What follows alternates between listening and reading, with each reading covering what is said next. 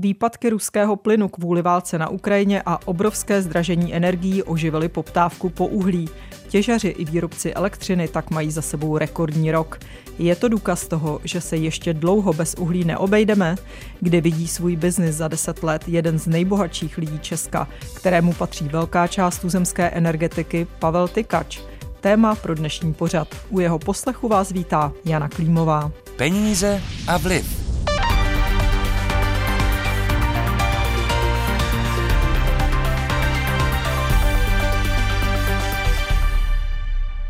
Dva hnědouhelné doly na Mostecku, uhelné elektrárny Chvaletice, Počerady a teplárny ve Zlíně a v Kladně.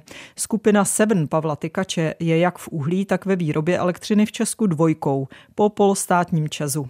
Kromě toho začala ve velkém investovat v zahraničí. Před třemi lety koupila dva těžaře uhlí v USA, loni získala v Austrálii společnosti provozující uhelné elektrárny a také producenta hnojiv. V roce 2021 vydělala skupina Seven před všemi odvody zhruba 10 miliard korun. Mimo energetiku drží Pavel Tykač desetinový podíl v tuzenské bance Moneta, kterou jinak ovládají PPF Renaty Kellnerové a fondy Arch z československé skupiny GNT. Je také minoritním akcionářem Česu. Pavel Tykač, finančník, majitel skupiny Seven, je naším hostem. Dobrý den. Byl pro vaší skupinu loňský rok mimořádný, pokud jde o těžbu uhlí a výrobu elektřiny? Dá se to tak říct? Ano, určitě se to tak dá říct. Naše elektrárny měly rekordní výrobu, chvaletická elektrárna měla vůbec za dobu své víc než 40 leté existence největší výrobu a počeradské elektrárny k tomu mnoho nechybělo, takže měli jsme, ano, ta poptávka byla mimořádná. To tež platí o těžbě uhlí, předpokládám kde padaly rekordy už během loňského Ano, z hlediska posledních pěti let to byla rekordní těžba. Samozřejmě v době, kdy jsem do tohoto sektoru před 15 lety vstupoval, tak byly ty těžby vyšší, ale to byla trochu jiná doba. Pokračuje ten zájem i letos? Očekáváte, že ty rekordy se udrží i během letošního roku? Přeci jenom zdá se, že energetická krize pomalu odeznívá. Ono v únoru těžko soudit, Zatím ta poptávka pokračuje ale uvidíme, jaké bude jaro, protože většinou jaro bývá to, kdy eh, hodně teče voda a hodně fouká vítr, už se oteplí, takže ta poptávka po elektřině klesá a vstupují ty obnovitelné zdroje. Já se ptám mimo jiné i proto, že vláda na energetické firmy uvalila odvody z mimořádných tržeb a také celkem vysokou eh, mimořádnou daň z nadměrného zisku. Peníze chce vybrat proto, aby pokryla energetickou krizi, tedy to, že dodavatelům doplácí vlastně na ceny energií, které platí spotřebitelé. Například Čes by měl díky tomu státu poslat během letošního roku až 80 miliard korun vy máte za vaší skupinu už odhady, kolik stát zinkasuje letos od no, vás? Zase musím říct to samé, je to únor, takže těžko se to odhaduje. Teď za prosinec, leden, únor určitě nějaké peníze odvedeme, ale je hrozně těžké soudit, eh, jak velké částky to budou. Ono ty obrovské částky, o kterých mluvíte v případě Česu, jsou do značné míry způsobeny eh, jeho jadernými elektrárnami, protože na těch jaderných elektrárnách je ten strop 70 eur, zatímco na našich elektrárnách je ten strop buď 170 nebo 230, takže ten odvod toho Česu je zejména z jaderné části. Takže uhelné elektrárny nemají tak velké marže? Uhelné Ani elektrárny při těch uh, vysokých cenách? Teď momentálně nemají tak velké marže. Byly v loňském roce týdny a měsíce, kdy měly mimořádné marže, ale to už je teď minulostí. Teď už se ten trh více vrací, řekněme, k business as usual. Máte přece jenom eh, nějaký odhad, aspoň ve smyslu, jestli to budou desítky miliard nebo jenom jednotky miliard? My určitě odvedeme dost vysokou částku na daní z příjmů, protože my jsme ještě v loňském roce měli v Česku i náš zahraniční trading, který eh, vlastně ty zisky pochází ze, eh, ze zdrojů ze zahraničí, ale my jsme se snažili tak trošku tomu Česku přifoukávat, připískávat a snažili jsme se ty eh, transakce zdaňovat v Česku, takže určitě budeme mít hodně vysokou daň z příjmů a jak budou vypadat ty ostatní daně, to je těžko říct. V každém případě náš největší odvod do státního rozpočtu, což je okolo 30 miliard ročně, pochází z CO2 povolenek. Vy jste zmínil tedy, že váš trading sídlí v zahraničí, část toho máte v Česku. Předpokládám, že mluvíte tedy o Seven Commodities, ano, které sídlí ano, v Lichtensteinsku a ano. tady má odštěpný závod v Praze. Tady má, ano, tady má ten tady platí daně. Ano. Vaše mateřská společnost eh, má sídlo na Kypru. Má to nějaký vliv na to, jaké tady odvádíte daně? Ne, nemáme eh, na Kypru a v Lichtensteinsku. Do letoška jsme neplatili téměř žádné daně nebo jenom minimální, protože jsme se právě snažili všechen ten obchod a všechno realizovat z Česka protože z Česka pocházíme a když to jde, tak jsme se snažili odsud obchodovat a většinu těch zisků realizovat a realizovat spíš tady. Samozřejmě, že ve chvíli, kdy se to zdanění změnilo na, na 80%, tak to velký smysl nedává. Já se ptám i proto, že třeba Daniel Křetínský, který působí v podobném oboru jako vy, a měl v Praze právě velký trading, tak se naštval, když to tak řeknu, a řekl, že to převádí do zahraničí. Takže... Ani bych skoro neřekl naštval, já si myslím, že mu skoro nic jiného nezbývá, protože ve chvíli, kdy vám vláda změní vlastně ze dne na den zdanění z 19% na 79% a, a vy tu reálně realizujete zisky, které, protože když naši tradeři, kteří mnohdy sídlí v Lichtensteinsku, prodávají plyn, který pochází z lodi z Ameriky na holandském TTF obchodním bodě a prodávají ho, já nevím, britskému nebo francouzskému zájemci, tak to s českým zdaňováním nemá mnoho společného, ale my jsme se to snažili zdaňovat tady, stejně jako to dělal Dan Křetínský a to už teď samozřejmě nedává smysl. Ty zisky, které vytváříme v Česku, tak ty bude budeme dál zdaňovat v Česku, ale u naší skupiny já bych řekl, že už možná skoro asi nebudu moc lhát, když řeknu 90% nebo mnoho do 90% rozhodně nechybí našich zisků už dneska pochází ze zahraničí, takže tyhle peníze z velké části budou zase zdaňovány tam, kde vznikají, to znamená v Lichtensteinsku, v Austrálii, ve Spojených státech nebo tam, kde prostě sídlí naše firmy. Takže když mluvíme o e, daních, e, včetně těch mimořádných v letošním roce, alespoň řádově přece jenom bavíme se o jednotkách miliard nebo stovkách milionů.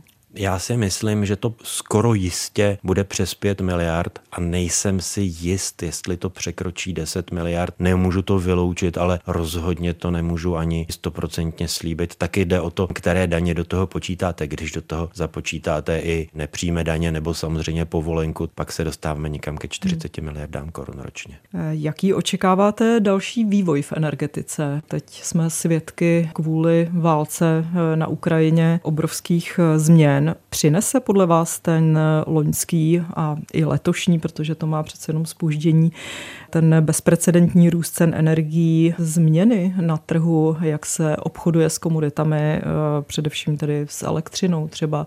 Myslíte si, že se vrátíme přeci jenom do dob nějaké regulace cen? Myslím si, že Krátkodobě určitě ne, protože ten systém je, on je nesmírně složitý a on je za normální situace nastavený celkem dobře. To, že v Loňsku v té mimořádné situaci úplně neobstál, to je pravda, ale krátkodobě určitě ne a dlouhodobě já se neodvažuji odhadnout, co v Bruselu vznikne a jakým způsobem to bude potom reálně převedeno do praxe. Tak ale třeba na vás vlastně to obchodování na burzách také dopadlo. Vy jste spolu s Čezem a s EPH žádali stát o půjčku na ty zálohy zjednodušeně řečeno, abyste mohli nabízet kontrakty na burze. Vy jste ji nakonec nedostali, je to tak? Ne, my jsme se tam cítili ze strany státu trochu odstrčení, protože ve skutečnosti řekněme, že majoritní podíl elektřiny v Česku vyrábí ČES a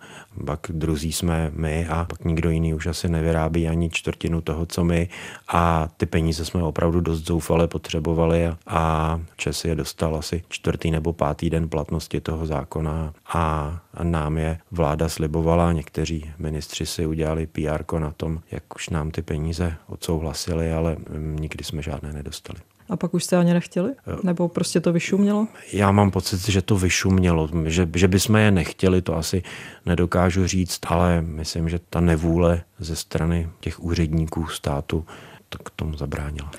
Měl by se tedy ten systém obchodování na burzách změnit? Loni se to hodně kritizovalo, že kvůli tomu vlastně zbytečně vyrostly ceny elektřiny víc, než by museli? Já myslím, že to, proč vyrostly ceny elektřiny, ne, nebylo kvůli obchodování na, na burzách. Ta, ta burza je jenom místo, kde se potkává nabídka a poptávka a ve chvíli, kdy zavládla panika, že toho plynu nebo té elektřiny nebude dost, tak to je to samé, jako když zavládne panika, že nebude benzín, no tak všichni jedou ke stanicím a postaví se do fronty, tak potom ta cena toho benzínu stoupá, no tak, tak hmm. zrovna tak se to stalo na trhu. Vy jste akcionářem Česu přes nějaké vaše společnosti. Měl jste kolem procenta akcí této společnosti.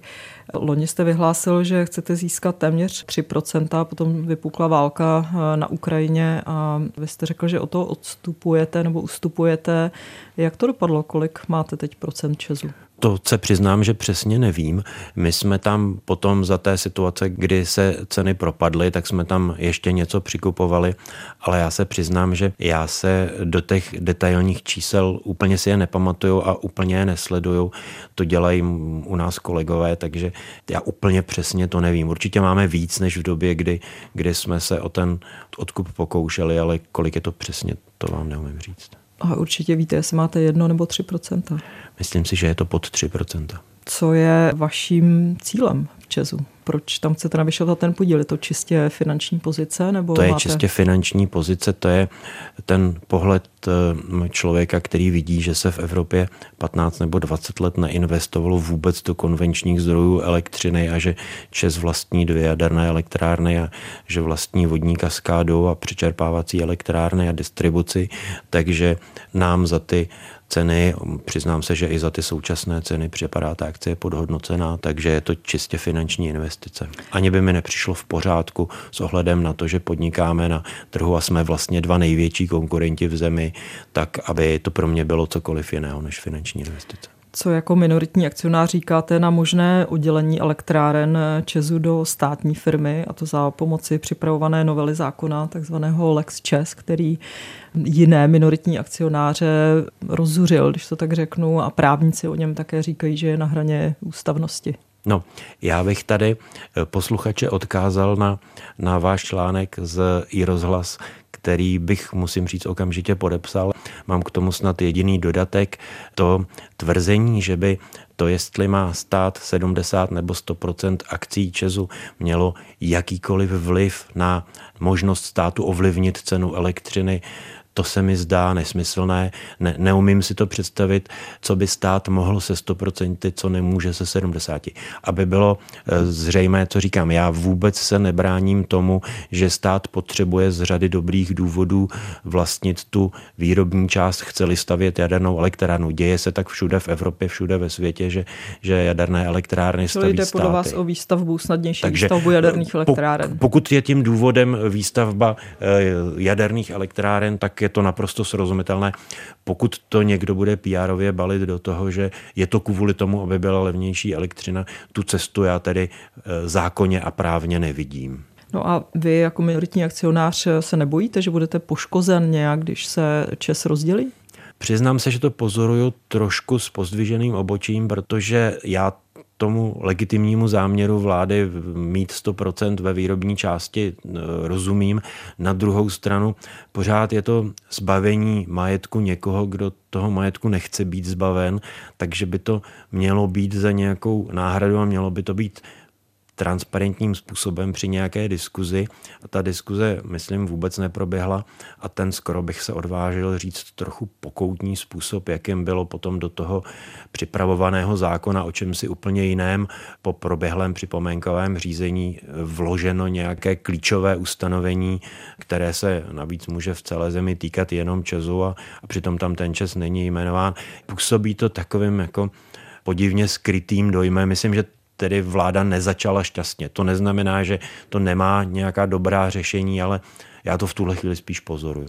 Dnes je naším hostem finančník a majitel energetické skupiny Seven Pavel Tykač. Posloucháte pořad Peníze a vliv. Kdo vydělává a kdo chudne?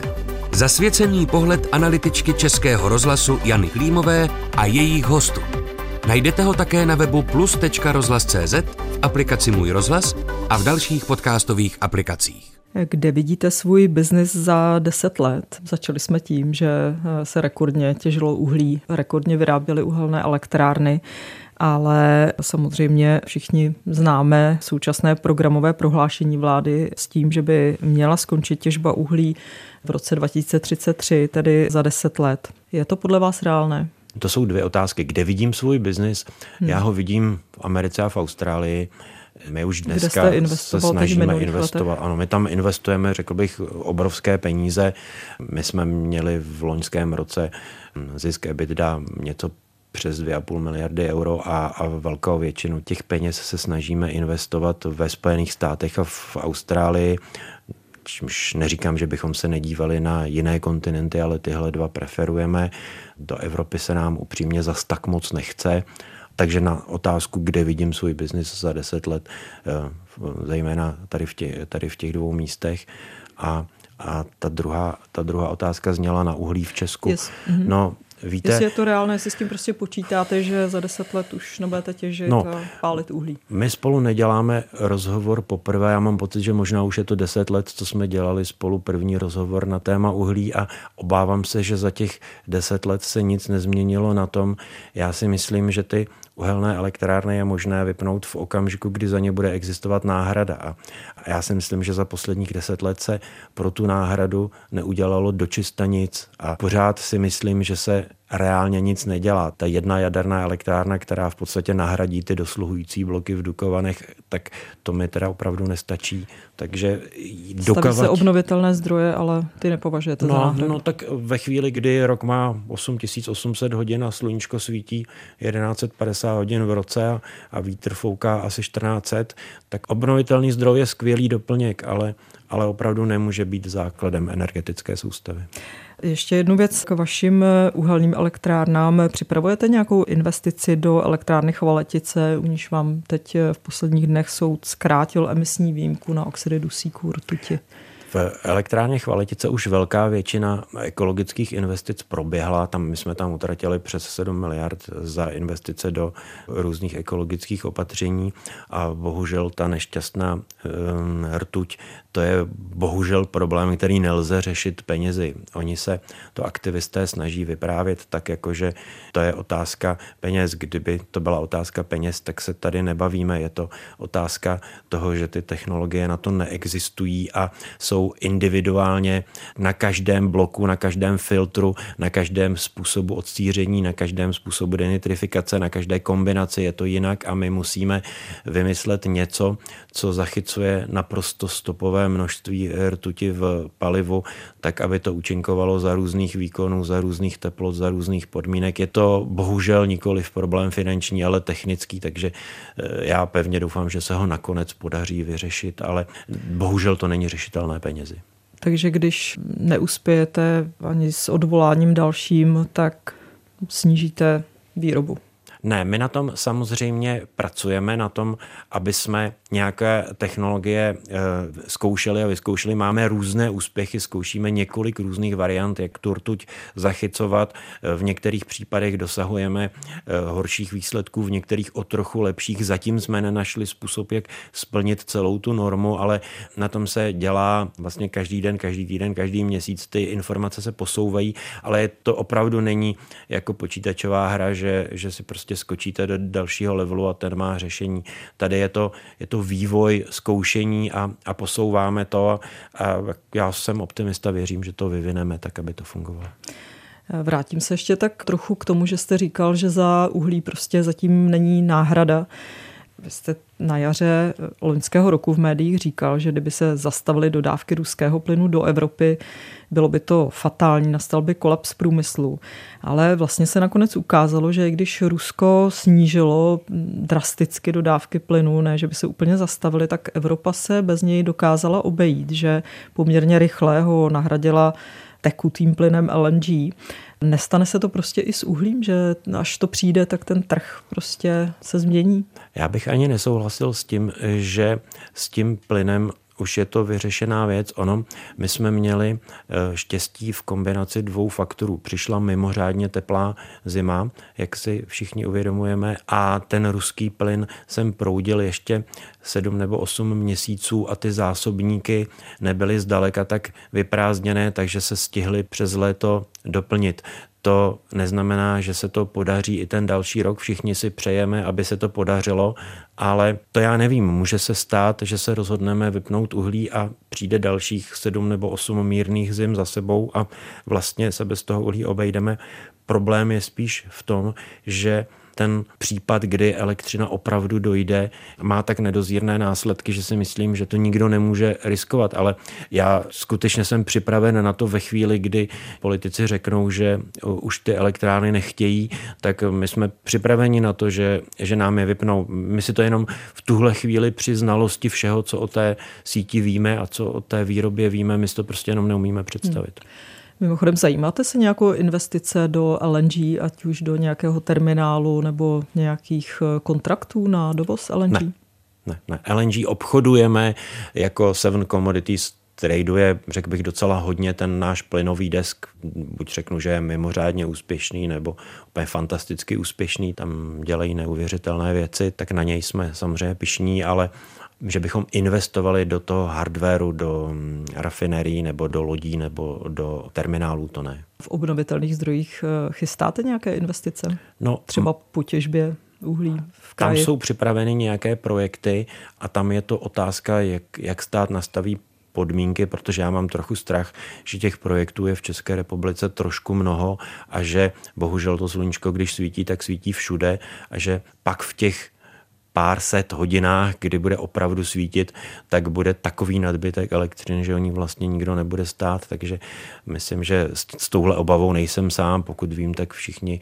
narážejí na velký odpor bank ty projekty financovat právě protože je tam hrozně těžké to očekávané budoucí cash flow, ale přiznám se, že já ty podmínky ještě úplně neznám. Vím, že nějaké projekty máme připraveny až do fáze stavebního povolení, ale vůbec nevylučuju, že je na konci prodáme, protože když se toho budeme bát, tak to nebudeme dělat. A to jsou solární elektrárny? To, jsou, to je 140 MW solárních elektráren ano.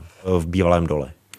Nepodnikáte jen v energetice, máte přes 10% bance Moneta a také se spekuluje, že se zajímáte o koupy vydavatelství Mafra ze svěřenských fondů Andreje Babiše. Je to pravda, pokud jde o Mafru? No, tak pokud jde o Mafru, my jsme zájem projevili, ale eh, myslím, že ty jednání jsou nějak hm, na počátku, nebo jak bych tak řekl, není to žádná akutní fáze, takže tam asi žádné překvapení dnes večer ani zítra večer neočekávejte. A Proč chcete mít média? To je asi odpověď na, na dlouhou diskuzi, která by asi přesáhla kapacitu toho dnešního pořadu. Ale... A je to o tom, že vy chcete média, anebo Andrej Babiš, respektive jeho svěřenské fondy chtějí prodat a je to příležitost? Já jsem tedy s Andrejem Babišem o tom nehovořil, ale vím, že to vnímáme jako příležitost, dívá se na to naše M&A a víc bych tam asi viděl, že tam se hraje roli ta obchodní stránka a pak tam asi se hraje roli i, i nějaký můj pohled na to, že to vlastnictví médií je taky nějaká zodpovědnost, takže cítím, že je docela důležité, kdo ta média vlastní, aby se nedostali do nějakých rukou, který je budou nějak používat eh, způsobem, který by nebyl v zájmu téhle země. To by byste nedělal. No to rozhodně ne. Vše pro zájem země.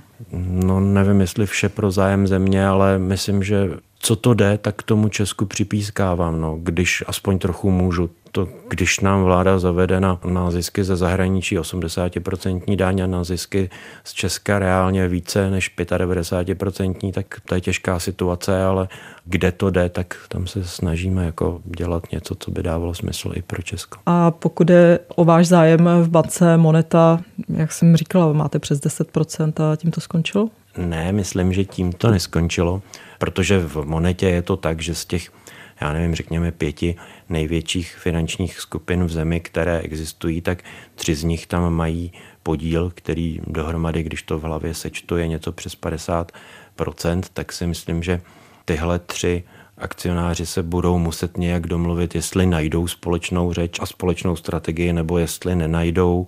Druhá věc eh, bude, kam by měla moneta dlouhodobě směřovat a a jestli se jí může podařit vyrůst a, a jestli se jí může podařit nějaká akvizice.